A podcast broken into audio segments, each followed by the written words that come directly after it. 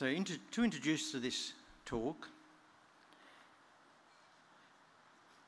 this talk is on the supper. And we'll start at the supper in Bethany and consider the polar opposites of Jesus and Judas a selfless versus a selfish mindset. Jesus, the teacher, levels the disciples in their moments of self grandeur and despair. Our participation in the emblems is calling us to a greater participation in the way of Jesus. In the garden, we see the depths of Christ's sorrow and learn much about how prayer and suffering connect. As Jesus is arrested, we see his light in the darkest hour. And uh, we'll now have a reading, Mark 14, verses 1 to 42, and we'll be led with this through our brother Ben Morgan.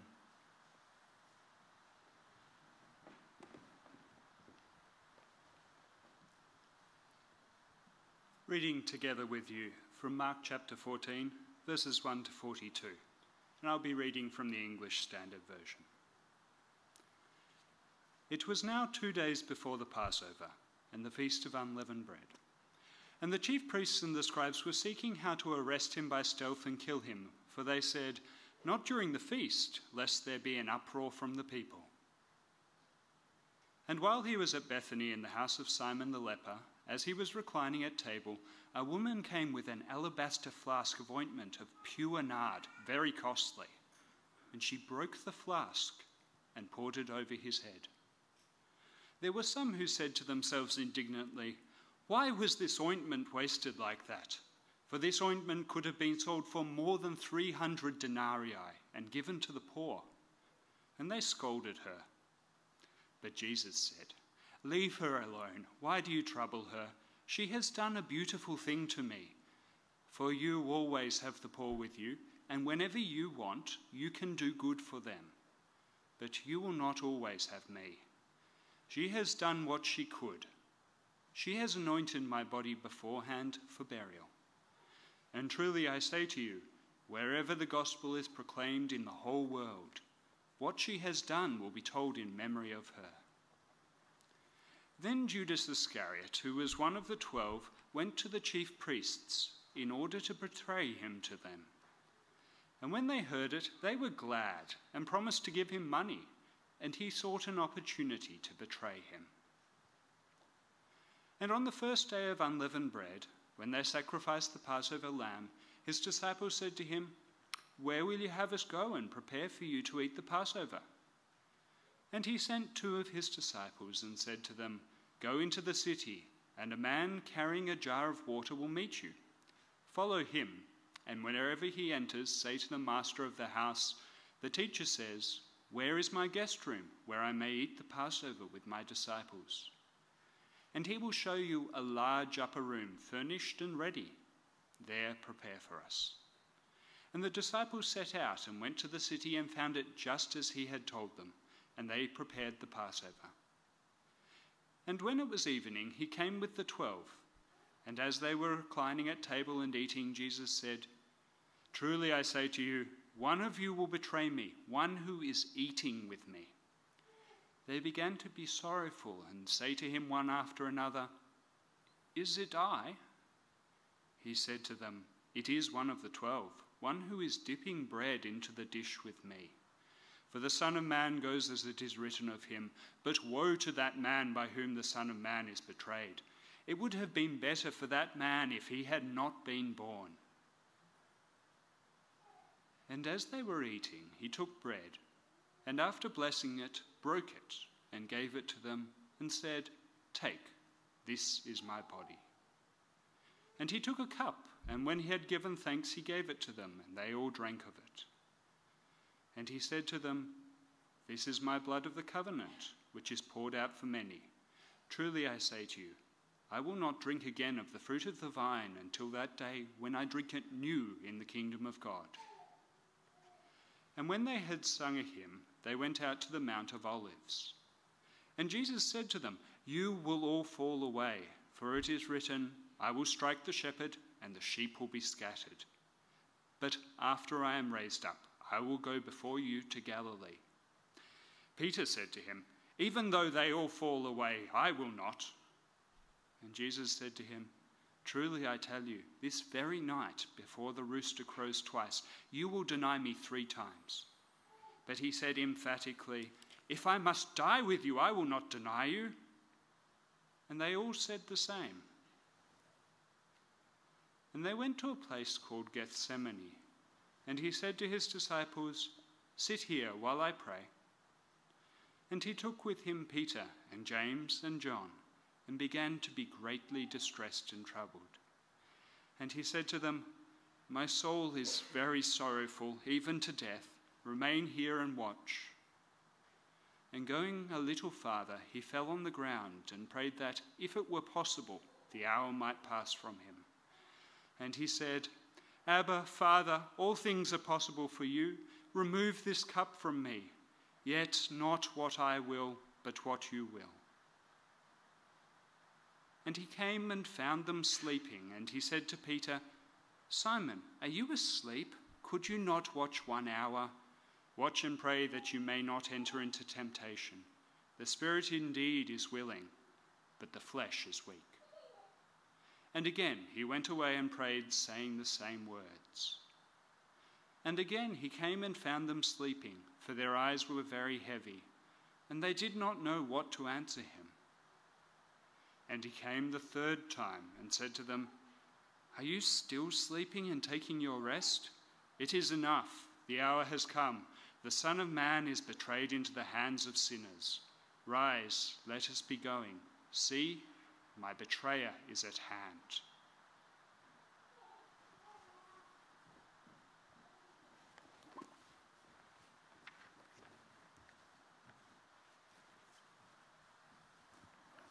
Well, good afternoon, everybody. It's very good to see you.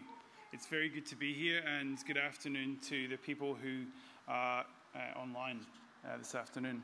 It's nice to be able to give a talk and not have to worry about being on mute. Um, that's, I, can, I, I can be uh, confident that I'm talking and that the people here that can, uh, can hear me. And uh, thank you to our um, tech people who are helping uh, those at home participate with us today.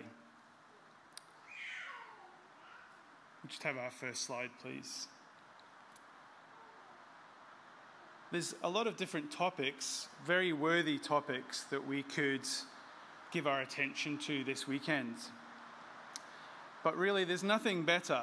There's no better singular focus for us today, especially today, after the tumultuous times that we've had in recent years, for us than to look at Jesus.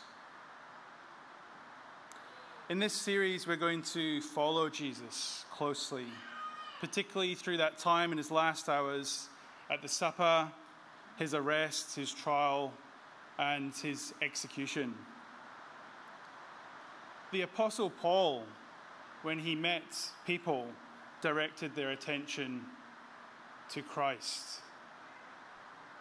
and to Christ crucified.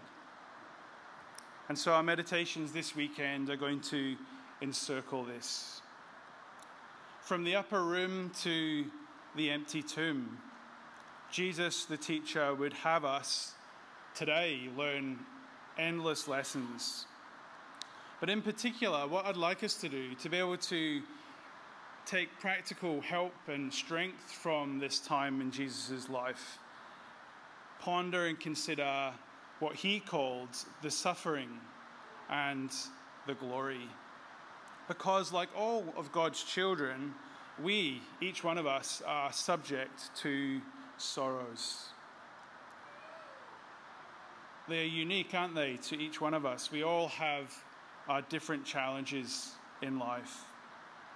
Yet we know, and we're gathered here together, and we're joining together this weekend because we know and we remember that we've been called to follow a greater pattern and a path to glory. So we'll begin at a supper. in a house in Bethany, in the house of Simon the leper. And in the Gospels of Matthew, Mark, and, and John, we, we hear about this event. And the reason we're starting here is because what unfolded in this place, at this meal, would start a chain of events that really changed the course of history. Next slide, please. When we piece the gospel records together, we were able to really get a beautiful and complete picture of Jesus' experience.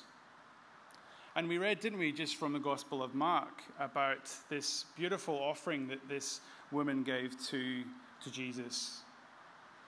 And we also read of disciples who were begrudging her gift. And it's only when we piece the Gospels together and we realize that John in his Gospel tells us that the supper was being held uh, in honor of Jesus. I'm going to have most of the passages on the screen. Um, I'm going to attempt to read uh, from the back um, on the screen. Um, you can read them on, on the wall behind me, but feel free to look them up as well as we go. So, John tells us that Jesus, therefore, came to Bethany where Lazarus was, whom Jesus had raised from the dead. So, they gave a dinner for Jesus there. Martha served, and Lazarus was one of those reclining with him at table. Mary therefore took a pound of expensive ointment made from pure nard and anointed the feet of Jesus and wiped his feet with her hair. The house was filled with the fragrance of the perfume.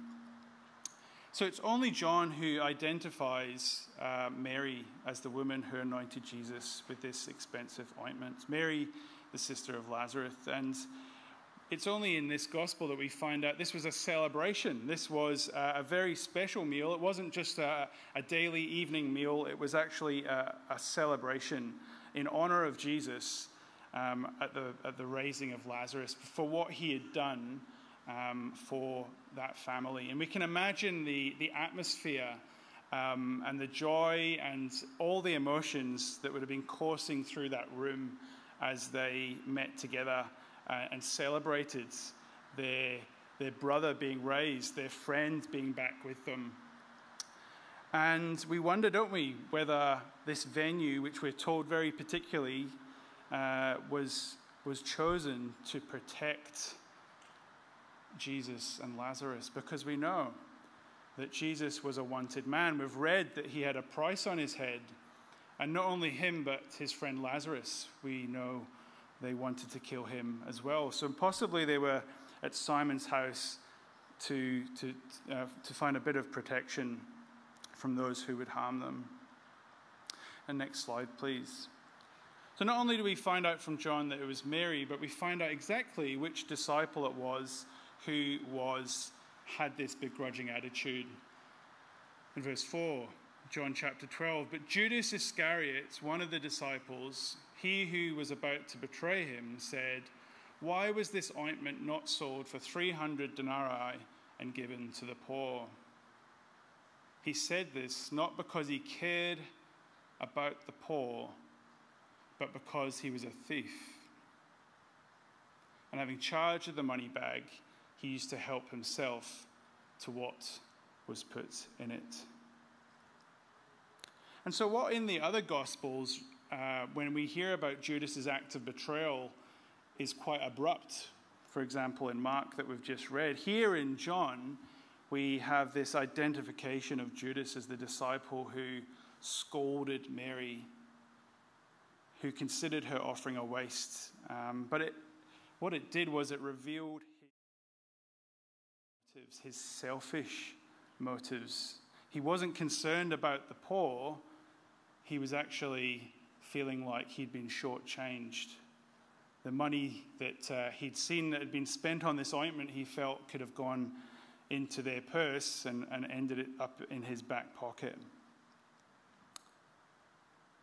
But what we discover in this encounter where Jesus um, cr- uh, critically replies to Judas and the disciples and really pulls them up and, and pulls apart their thinking about what this woman has done um, we find it is uh, a very, very critical, and they paid him 30 pieces of silver.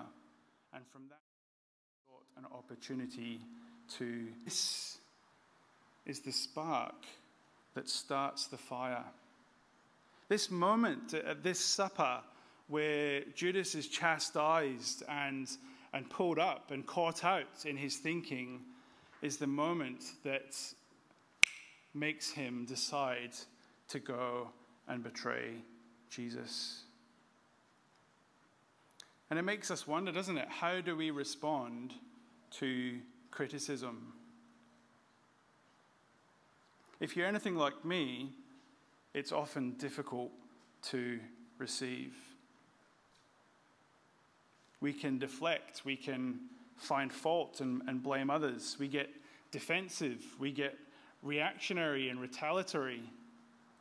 And so here we find Judas um, doing just that when he is criticized by the Lord Jesus Christ.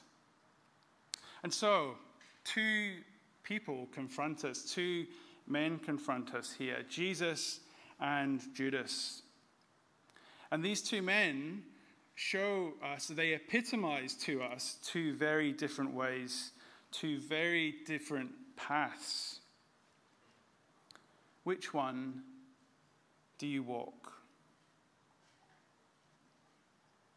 And you might think that that is an easy question to answer. But when we understand and when we dig into Judas's motives, we find it to be a most uncomfortable question. Next slide, please. What were the words that Judas spoke? The first words that came from his lips when he went to betray Jesus. What will you give me? I might not be able to associate and, and think about what it must be like to crucify Jesus. But when we think about betraying Jesus, we maybe can start to associate. But when we dig deep into Judas's mindset and we see at the heart was somebody who was being selfish, we find that so very confronting.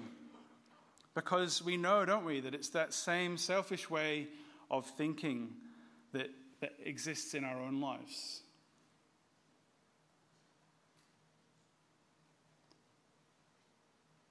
Just go back a slide, please, Matthew. Thanks. It's that same selfish uh, way of thinking. It's that same voice that shouts aloud in our heads, you know, what's in it for me? And so this stands in, in abrupt contrast to the way of Jesus, which we'll remember together uh, tomorrow. When we think of his words compared to Judas saying, What will you give me? We think of Jesus handing to each one of us the bread and saying, This is my body, which is given for you.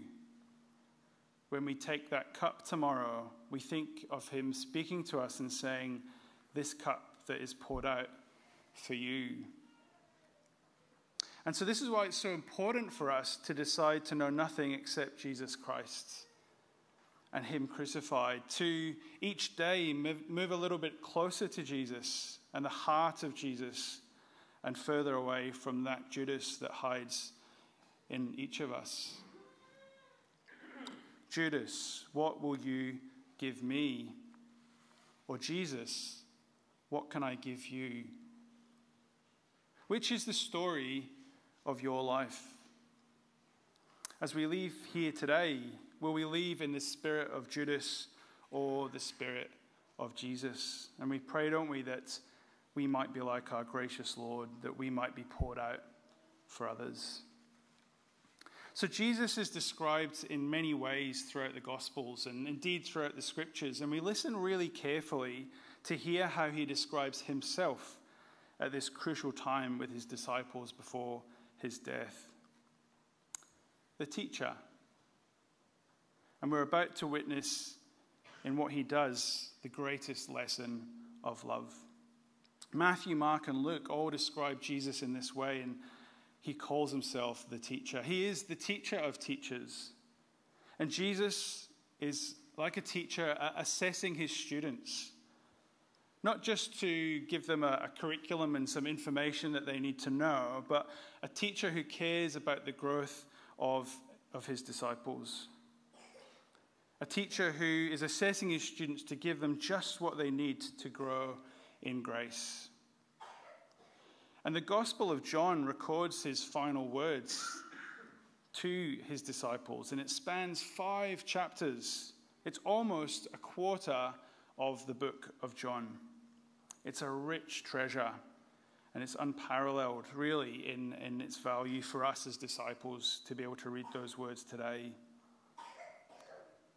Yet, those words commence with something silent. Next slide, please. During supper, when the devil had already put into the heart of Judas Iscariot, Simon's son, to betray him, Jesus, knowing that the Father had given all things into his hands and that he had come from God and was going back to God, rose from supper. He laid aside his outer garments and taking a towel, tied it around his waist. And then he poured water into a basin and began to wash the disciples' feet and to wipe them with the towel that was wrapped around him. Isn't that astounding? Jesus knew that the eternal,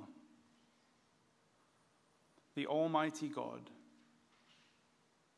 the creator of the universe, the Father, had given him all things.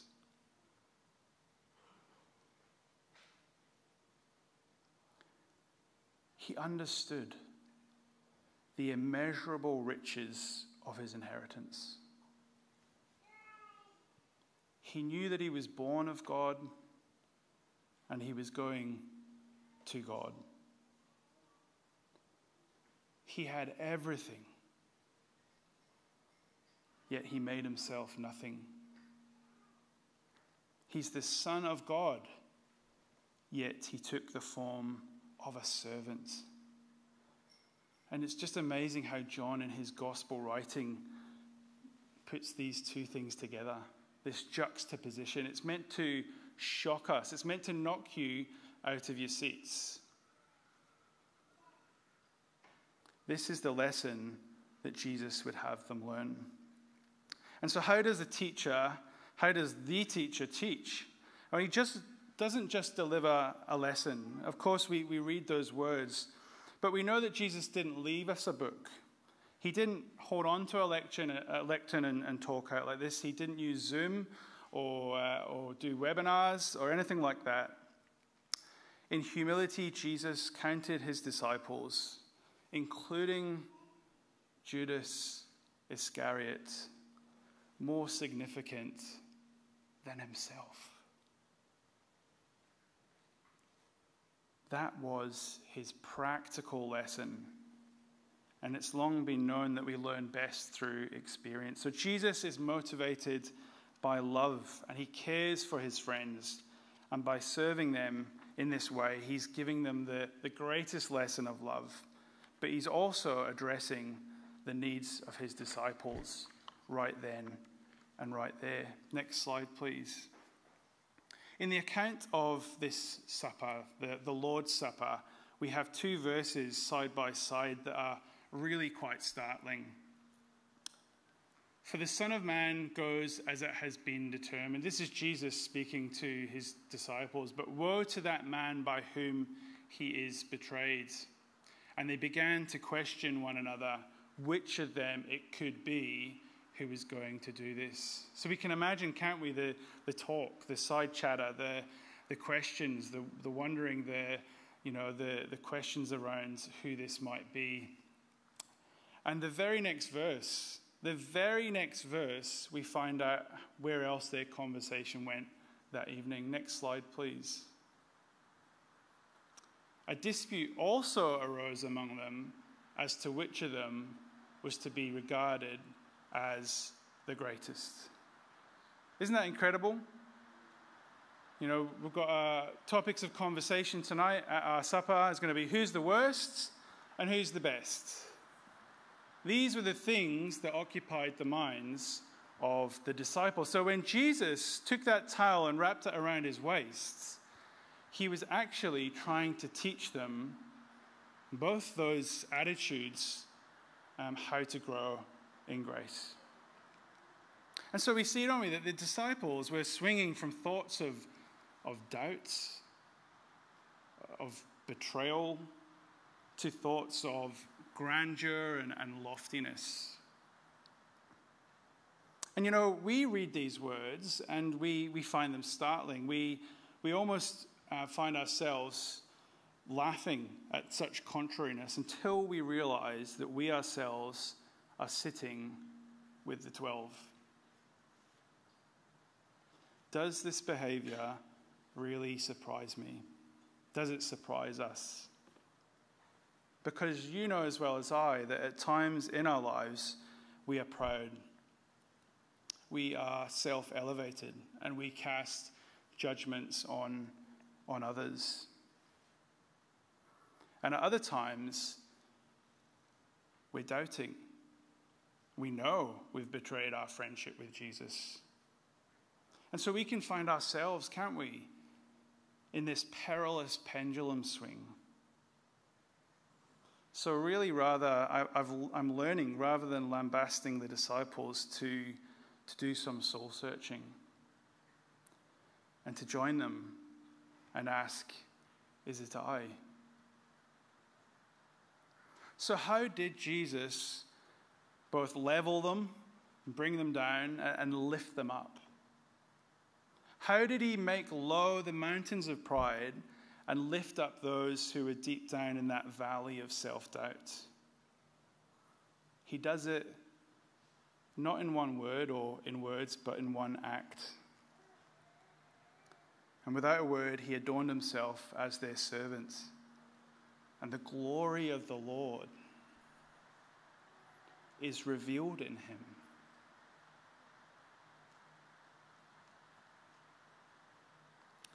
I wonder if Peter, when writing his first letter, recalled that night. I wonder if he could vividly picture Jesus adorning himself at supper when he wrote these words. Next slide, please.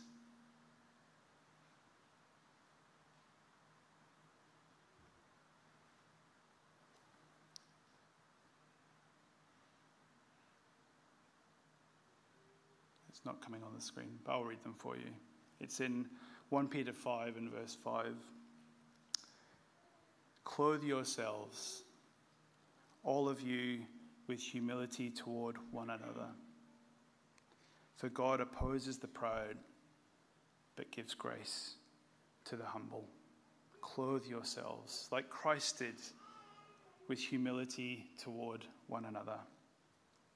So Jesus was teaching them that salvation, that God's grace is found in the servant's hands.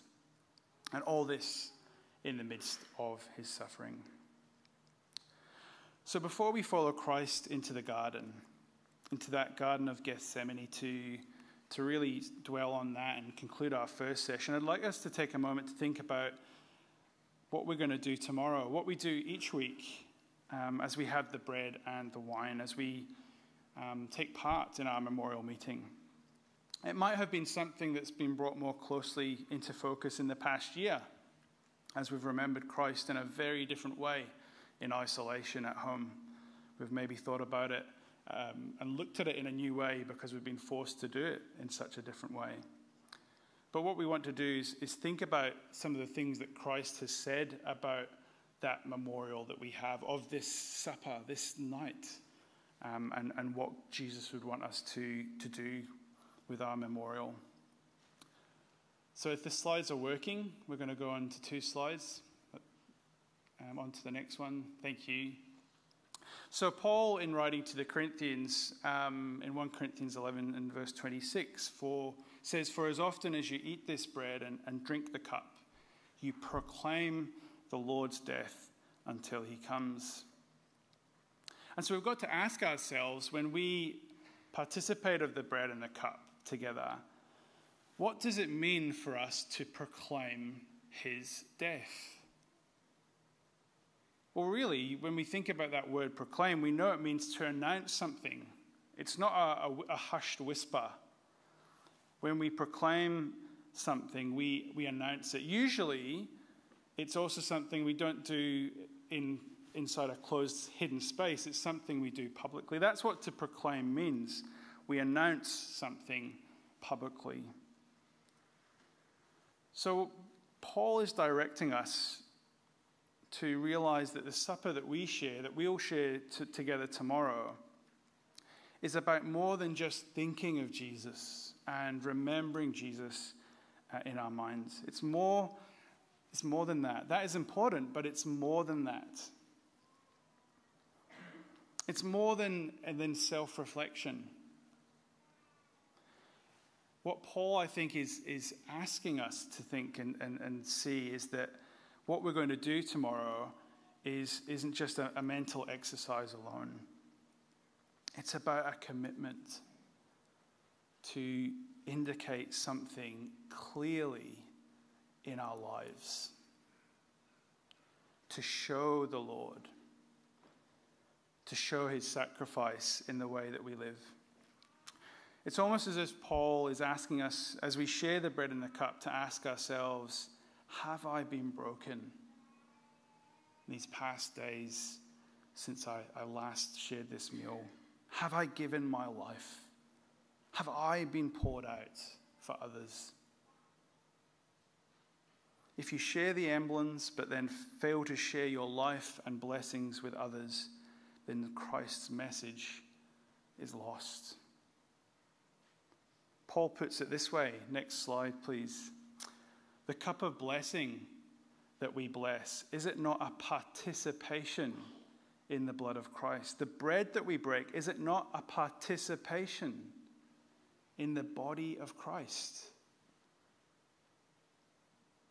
Just like his real life lived lesson, this, this act that we're going to, to do tomorrow is it's meant to propel us. It's meant to reflect not only Jesus, but in some small way, us and our lives as the body of Christ. And this is brought really home when uh, we, we consider John's Gospel. Because after Jesus served his disciples and washed their dusty feet, he said, uh, next slide, please, I have given you an example that you also should do just as I have done to you. And it's interesting, isn't it? Because we often think of Matthew, Mark, and Luke, and we think about the Last Supper, and we think about the bread and the wine on this side, and then we think about Jesus washing the disciples' feet on, on this side. But it's the same night, it's the same event, it's the same thing. And, and what we're being asked to do and invited to do is to bring these two aspects of the Lord's Supper together. And these words, these words are just so important for us to hear. Jesus says, I've given you an example. My body's been broken, my blood's being poured out, that you also should do just as I have done to you.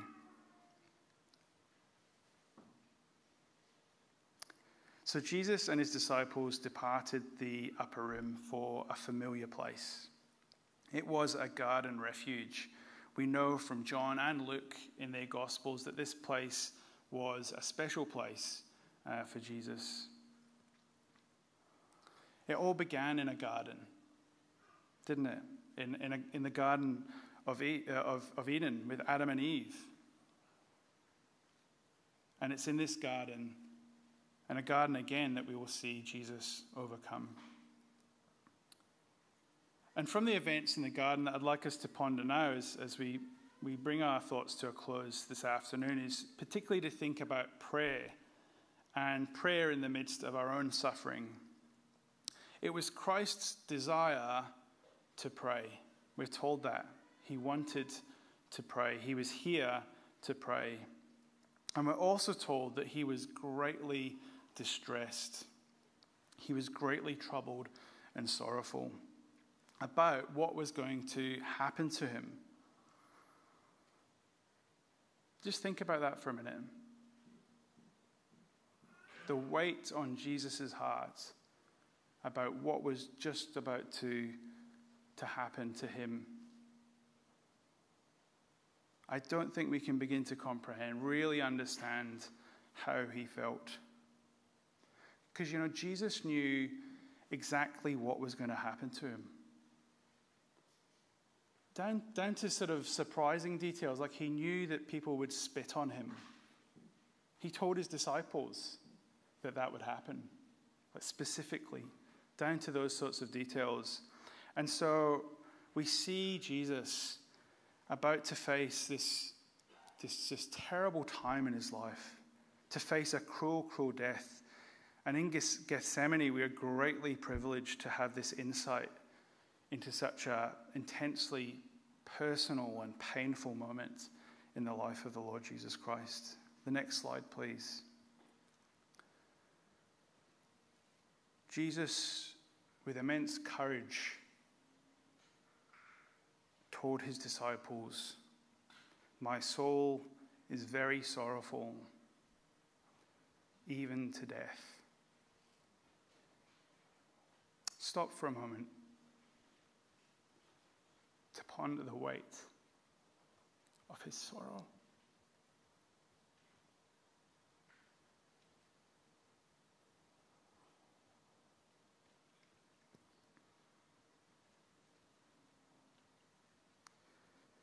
Jesus shares his distress with his friends.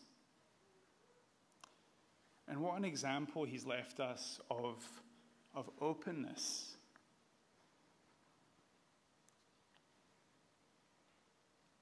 Of being able to communicate how we feel honestly. And he shares it not only with his friends, but of course with his Father. Christ's prayer, his request, is, is wrapped, it's, it's completely enclosed with this acknowledgement that the will of God be done. Your will be done. It was an early and a consistent part of Christ's message. And here we see it made flesh in his own life. The next slide, please. So he prays, My Father, if it be possible, let this cup pass from me. Nevertheless, not as I will, but as you will. And this, this gives us a model for our prayers. In our times of great sorrow and, and trouble, whatever it may be, let us be embraced and, and, and cushioned by such confidence that we too are guarded and shielded by our Father's love and by his best interests for us. He, he, he, he goes to God. And consider the Lord Jesus Christ's um, continued prayer. We, we read uh, today that he, he went and prayed a second time uh, the same words. It says specifically the same words. But what you might not have noticed is it's not so clear from, from Mark's gospel what those uh, third words were. And we'll just put them up on the screen. Thank you.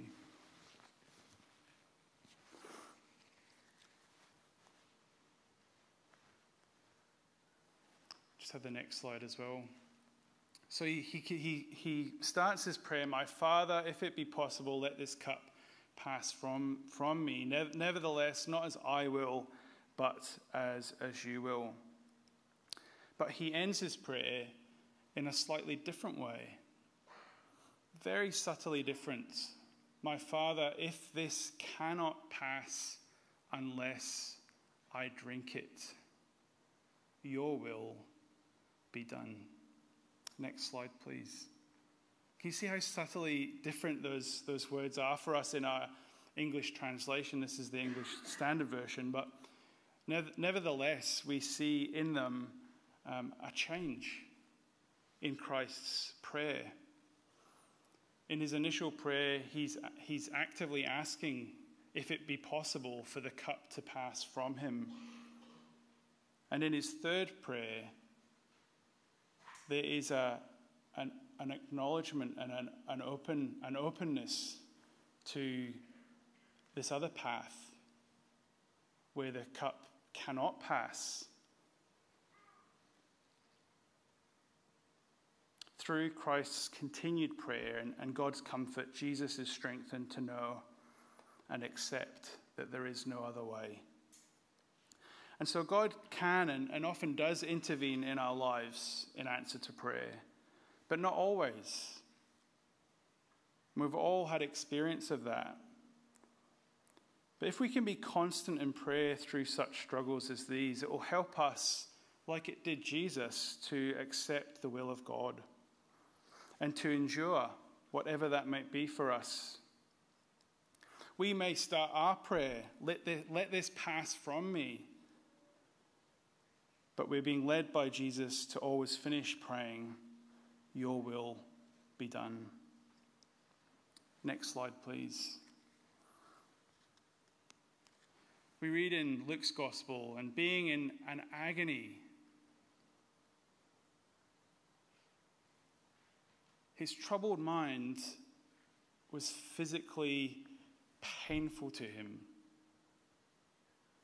Being in an agony, he prayed more earnestly, and his sweat became like great drops of blood falling down to the ground.